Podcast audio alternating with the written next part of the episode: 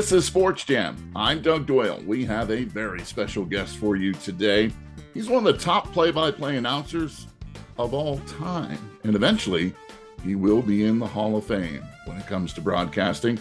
He's handling all four major U.S. sports and the only one currently doing that right now. Panarin with it, feeds Fox, backhand shot, he scores! He scores! Rangers win! Adam Fox in overtime! The Rangers defeat the Stars. Rangers win it 2 to 1 in overtime. After K'Andre Miller tied the game in the final second, Adam Fox wins it in OT. And his new book really says it all. A Mic for All Seasons My Three Decades Announcing the NFL, NHL, NBA, MLB, and the Olympics. Kenny Albert joins us on Sports Jam. Great to see you, Kenny. Great to be here, Doug. I appreciate the kind words. Uh, the book, I uh, really enjoyed it. It's a pleasure to have you on the show now. I can't believe you're up already and ready to go after already doing uh, the NFL game yesterday. You had the Giants and Dolphins, right? I did. I was in Miami and actually got back home here to uh, northern New Jersey about 9:30. So not too bad. West Coast games the next two weeks, so that'll be a little bit of a different story. You keep a busy schedule, and even though people say Hey, I know Kenny Albert. I've been listening to him for years. What don't I know about him? A lot. And that's why you have to read this book because you will find out very special things. Of course, whether it be on Fox Sports calling NFL games or New York Rangers on the radio, Stanley Cup playoffs, or even the World Series, a 30 year plus career in sports broadcasting. So there is a lot that people know about you, but this book gets very personal and it's about family is one of the big themes of this. Work ethic another big theme throughout Mic for all seasons. Let's start with family. And before we talk about your famous father marv the legendary broadcaster himself and as well as your wife and two daughters i think kenny albert's toughest battle may be being born right? Well that's a story doug that i that i cover in the book and uh, that I heard about right from a young age. Um, I was actually born three months premature, so I was in an incubator for the first two and a half months at Lenox Hill Hospital in Manhattan. Uh, my parents had twins. They did not know they were going to have twins. Uh, the other baby did not survive. Um, I was due on May 5th, was born February 2nd. My father was actually traveling back from Montreal from a hockey game. The Rangers played the Canadiens the night before, so uh, he didn't make it in time. But uh, you know, how would he know? I wasn't due until May, so uh, that was the early uh, battle, as you mentioned, and I was one pound fifteen ounces when I was born. Went down to one eight at one point, and uh, here we are, fifty five years later. Destined for greatness, I guess, Kenny. Because when thing we hear things like that, we know there was a reason that you came about. Now, you observed your father, Marv, at a very young age, and Walt Frazier mentions in your foreword when he saw you as a little kid, you didn't say anything you just observed and watched. And then when you eventually got your big break with the Baltimore Skipjacks, you took off from there. But it was about observing and learning and reading. You've been preparing for this kind of work since a very young child. Well, I did do a lot of observing and and uh, uh, try to uh, learn via osmosis when I was growing up. Um, obviously, in a sportscasting family, my father and my two uncles and whenever they would visit my uncles Steve and Al, uh, it was like I was listening to the first all sports radio station. I would just try to soak in all of the stories that they would tell about the various games, teams, players, coaches that they were covering at the time. And I also received a tape recorder for my birthday from my parents when I was about five or six years old and uh, set up my room like a radio or TV studio. And I would start calling games into the recorder when I was old enough, I would take it to Madison Square Garden or Shea Stadium. And then I would start keeping stats as well uh, for my father and some other announcers too. And that was just a great learning experience because um, I would witness the communication between the broadcasters and the production truck. I would uh, watch the communication between uh, the announcers, the play by play, and the color analyst. And it was probably better than anything I could have uh, learned in a classroom. Not to take anything away from my great teachers and professors, but um, just being there at 14, 15, 16 years old, watching how everything works. Uh, a huge break, Doug, when I was in high school, a local cable station came to my school to film a girls' basketball game. They had two cameras, a little production van, no announcers. So I volunteered. And for the next two and a half years, I, I called 75 to 100 games for Cox Cable on Long Island, all over the island high school basketball, football, baseball, hockey, lacrosse, soccer, Division three football and basketball at the U.S. Merchant Marine Academy. At that time, kids my age couldn't get experience doing play by play until college. It's a lot different these days. Now there are great high school programs, but I felt like I had such a head start uh, due to the combination of, of, of watching and observing while I was growing up, and then getting the practical experience as well. You mentioned your uncles. Please call him Kenny when you see him in the airport because he's been called by his uncle's names, both Steve and Steve. I don't get Al very often, but for some reason, people once in a while call me Steve. And some people think that you're Marv's brother. He loves it. It makes him feel so much younger. So he even introduces me as his brother once in a while. You know, there's a lot of great little stories in here, but I want you to to share one. We're talking about family here, and you have two wonderful daughters and and a great uh, wife. But when your daughter was three, she would like to get under Grandpa Marv's skin. Tell us that story. Uh, she would, and his catchphrase obviously was yes. So we taught her. This is my older daughter, Amanda, who's now 24 celebrated a birthday the other day. Um, but she knew about his catchphrase, yes. Both teams over the limit. Here's Arenas. This for the win. Yes! It's over. I remember going to dinner a couple of times and and she would try to get under his skin and she would start saying no, no, no. And uh, that's that's a memory that has certainly lasted now for over two decades. So was it really the first date that you had with Barbara? that being the uh, game three of the NBA Finals between the Knicks and the Rockets. You say yes, she says no. Yeah, I thought it was. She says it was not. Uh, we actually met. Well, first of all, I mean, you read the book, so you know the story. But for the listeners and viewers, um, my parents actually met uh, at a sporting event, a Mets game in 1964.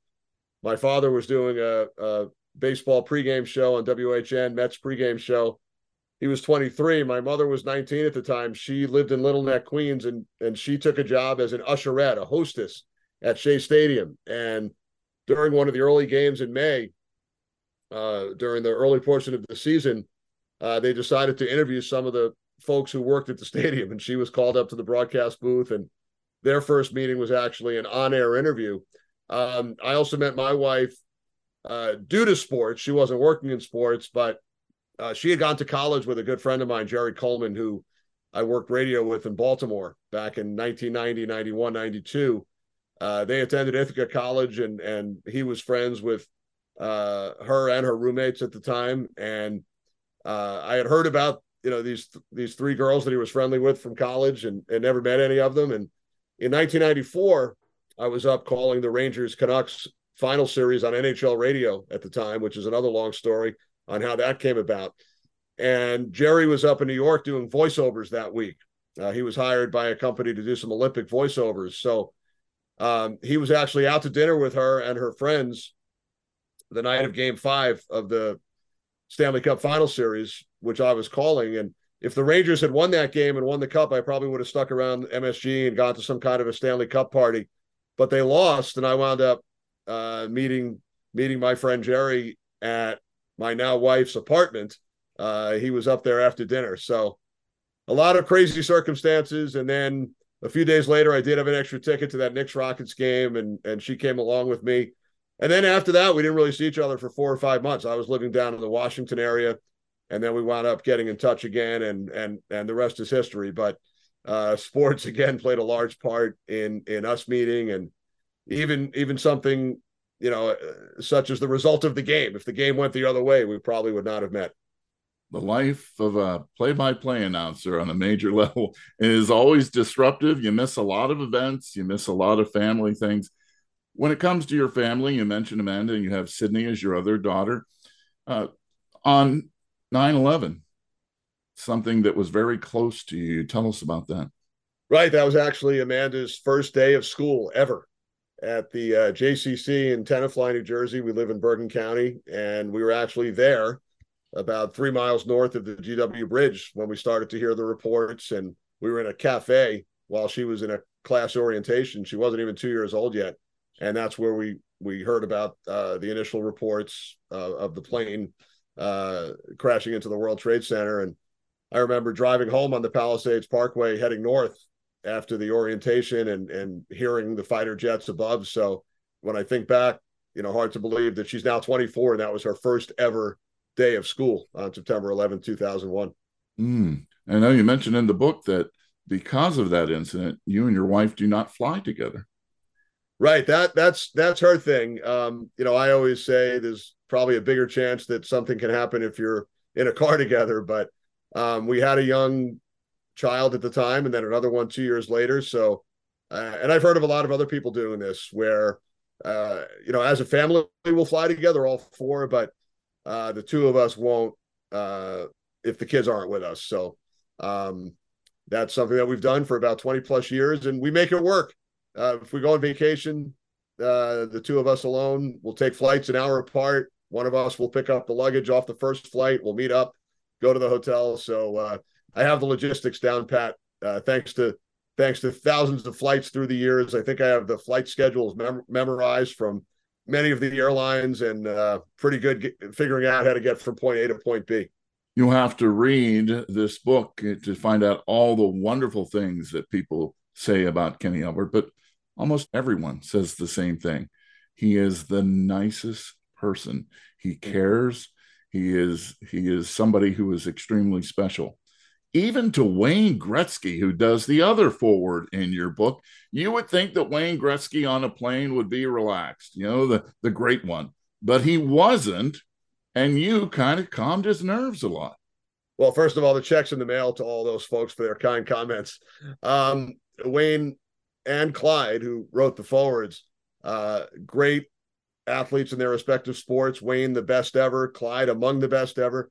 They're both even better people than they were athletes, and that that's uh, a pretty, you know, it's pretty hard to make that statement about anybody, but it's true about the two of them. And Wayne in the forward uh, writes about when he was with the Rangers back in in the late '90s, from '96 through '99, and he's not a fan of flying. That's been well documented. Does not enjoy the turbulence, but he would actually come up and sit with the broadcasters, and uh, you know I can't really take any credit. It was primarily uh, to sit and chat with John Davidson, the great John Davidson, who was the Rangers analyst at the time, but uh, I was up in that area as well on many of those flights with Sam Rosen and Sal Messina, the other Rangers Hall of Fame broadcasters at the time. And uh, Wayne would come up and chat about sports and life and so many other subjects. And it's uh, so kind of him to mention that that he remembers those days. And now, over two decades later, we're colleagues at the NHL on TNT. Uh, he's in the studio, but but the pre and post game crew traveled with us during the playoffs the last two years. So uh, got to know him a lot better, and he's just so kind uh, to both his work colleagues and and fans in general. Never turns down a photo request or an autograph request. And I could say the same thing about Walt Clyde Frazier.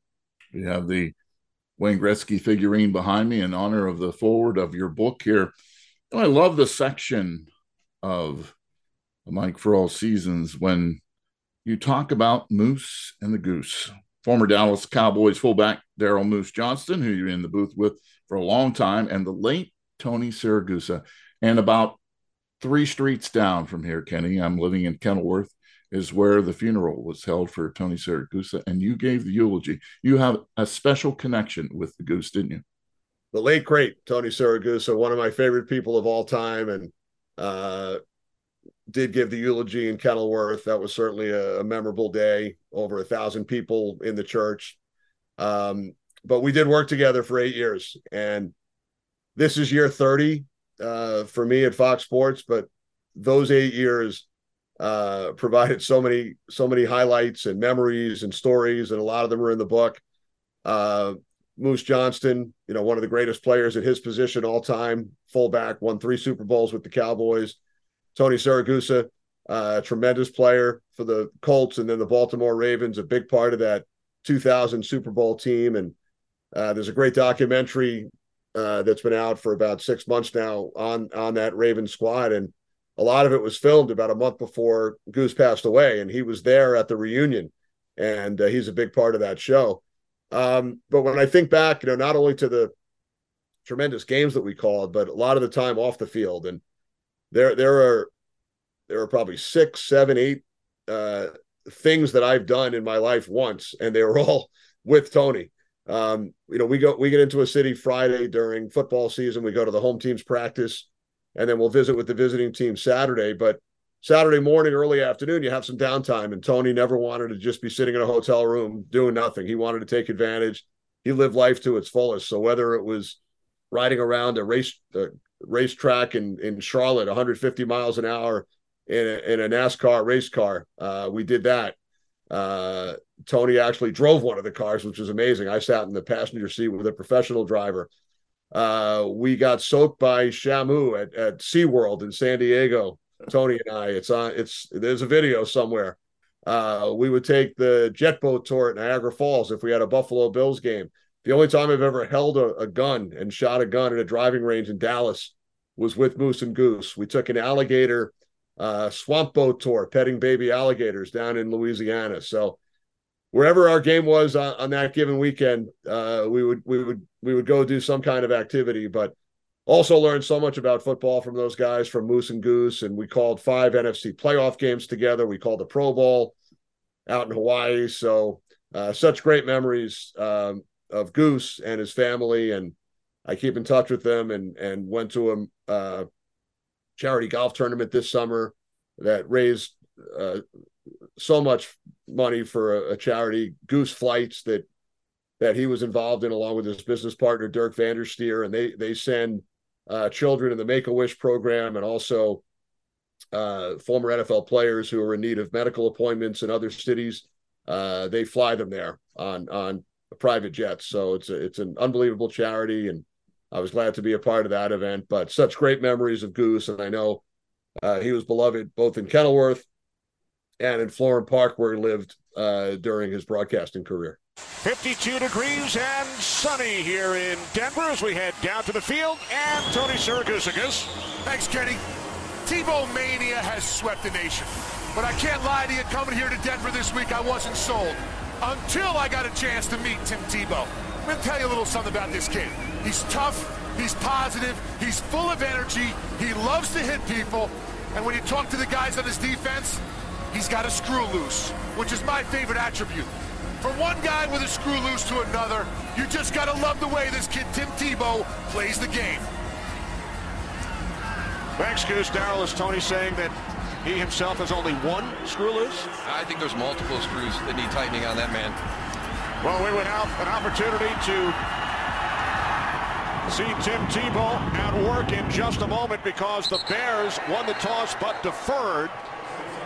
Kickoff sails through the end zone. So Tim Tebow and the Broncos will start from their own 20 yard line. He would just blurt out things. He was so fun. And you have to adapt to that as the play by play announcer, right? His position was unique. Um, his mic was open at all times down on the field. And he hated when somebody referred to him as a sideline reporter. He, he said, I was, I'm a sideline analyst. And he was right. He wasn't just a sideline reporter uh, giving injury updates. He would um, he would analyze the plays and he wouldn't speak after every play. Uh, he and Moose had a great chemistry. They never really talked over each other, which is called stepping on each other in the world of broadcasting. I would set up the play, call the play, and then a quick recap. And then Moose would come in and then he would leave enough time if Goose wanted to come in after a, a specific play. But he saw he saw some things down there on the field. I was amazed. I mean, he had a huge setup with with with with six or eight monitors. He had replays. He had stats he had uh, ISO replays, close up replays, and but with his eyes, you know what he would see when we would be sitting there watching film after practice, he would pick up on things that nobody else would ever uh, even think to look for. You know, whether it was the finger of an offensive lineman pointing a certain way, that would mean it was either a run or a pass, and that's from years and years of studying film. So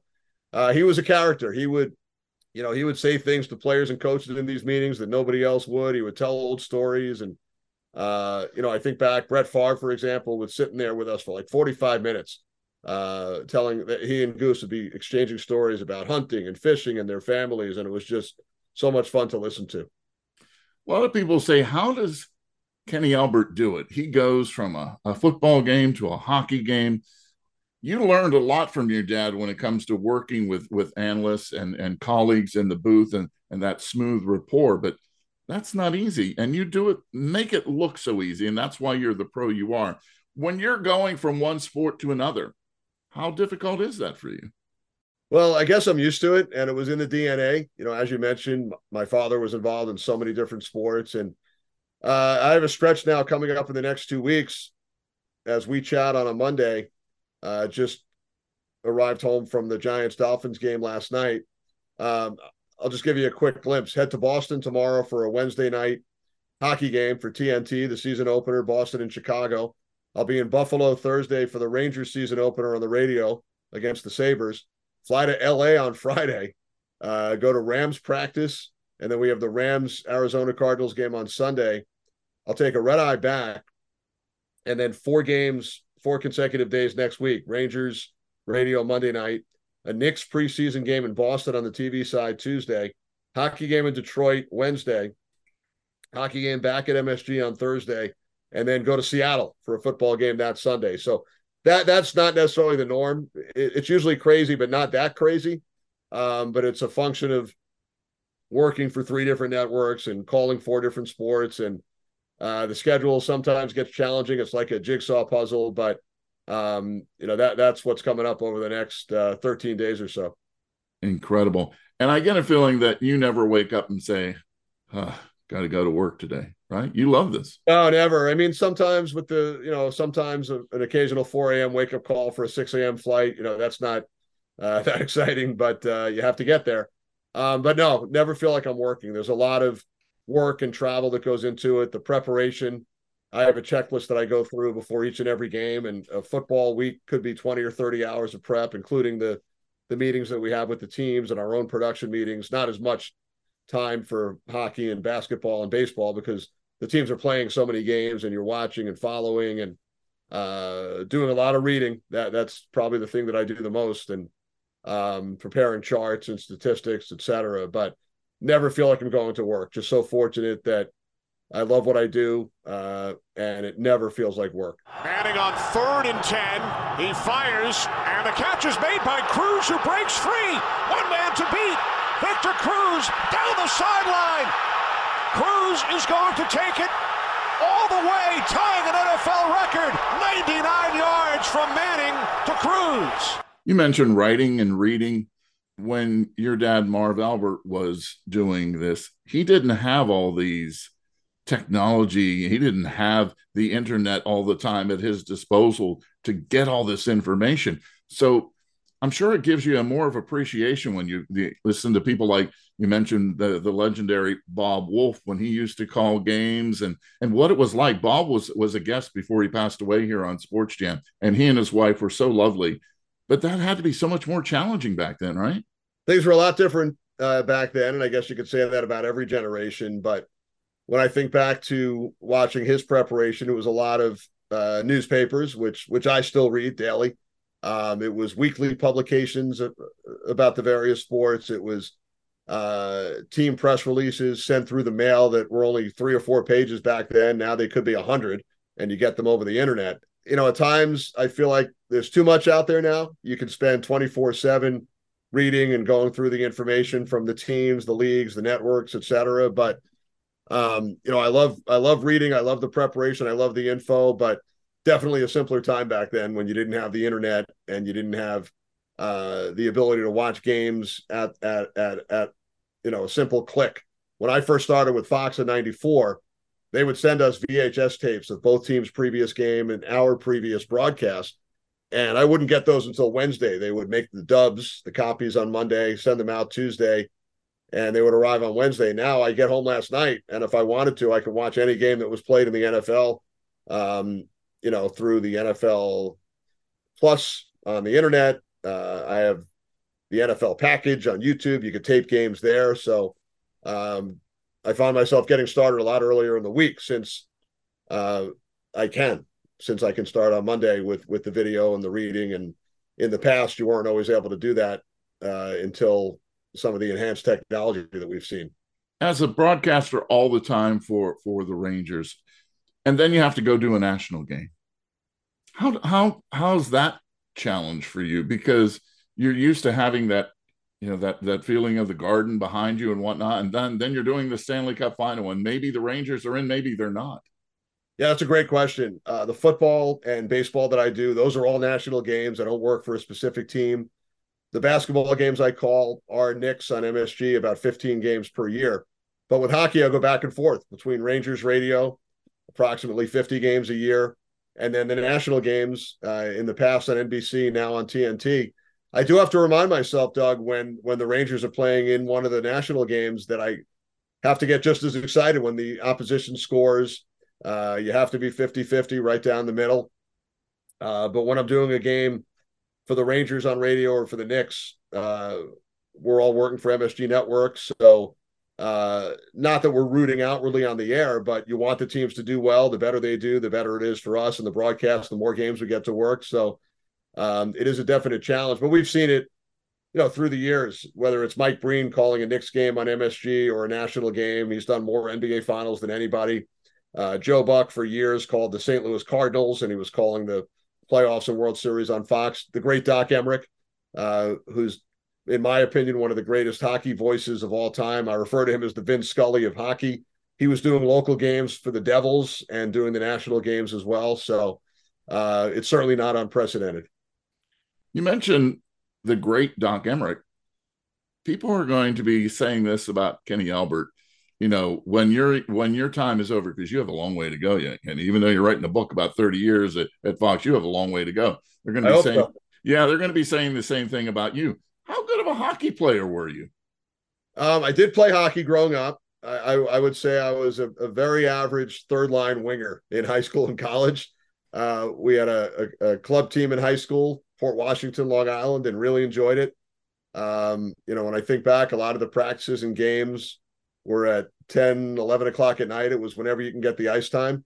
And then in college, I thought my hockey career was done. I went to NYU and a gentleman by the name of Matt Nafis, who was a student, he was a junior at the time, I was a freshman.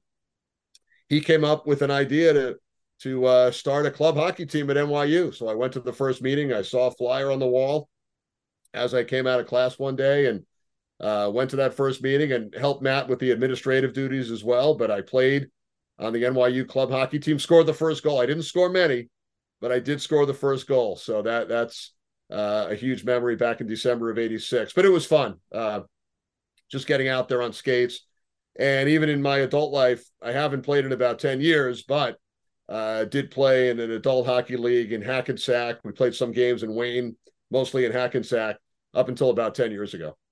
A record that even Wayne Gretzky can't break. First goal there for the for the right. hockey club. Else, Nobody else can hold out. so, the wedding cake. Ken and Barbie on your wedding cake. Did you see the Barbie movie?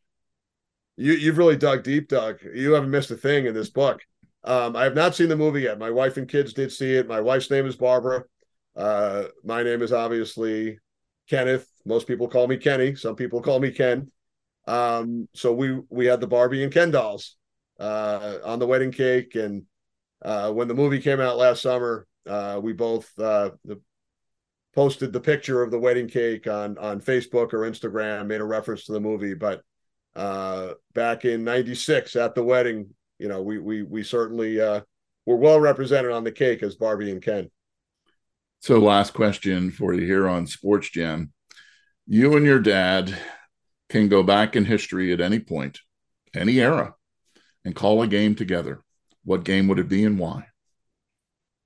Well, we, we've we've worked a couple together, but in different roles. You know, we both have the same job. We both do play by play, so we we can't really work the same game. But I brought him in in college. He did color on a on an NYU basketball game, and then I was the sideline reporter for a couple of Westwood One football games that he was calling. Um, you know, some of the games that I've that I heard of throughout childhood. You know, the 1956 Larsen no hitter, uh, the the Giants Colts championship game in 1958. You know, those are some of the iconic games that I've always heard about.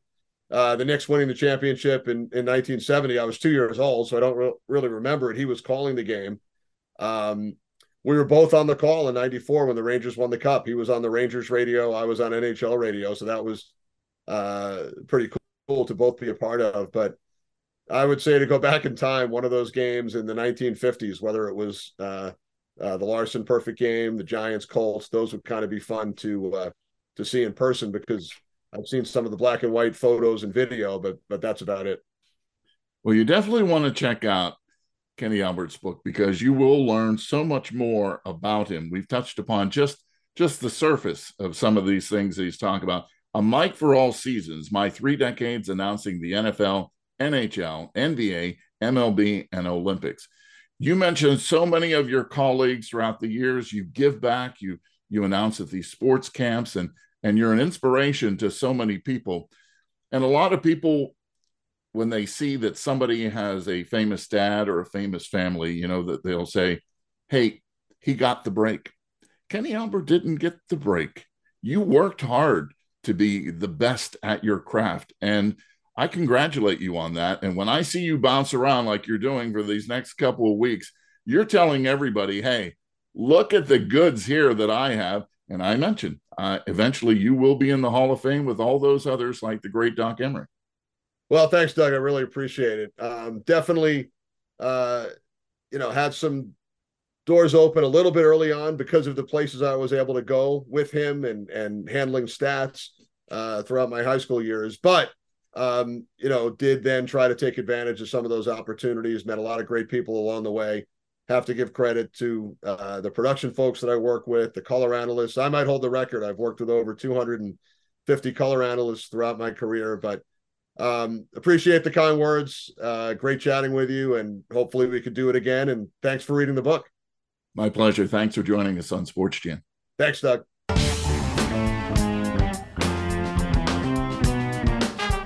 Sports Jam is a WBGO News production. You can hear all the past shows by going to wbgo.org slash sportsjam or wbgo.org slash studios. You can also find Sports Jam with Doug Doyle on the NPR list of podcasts or wherever you hear podcasts. Special thanks going out this week to Sammy Steinley for helping us hook up with Kenny Albert. Until our next Sports Jam session, I'll see you at the game.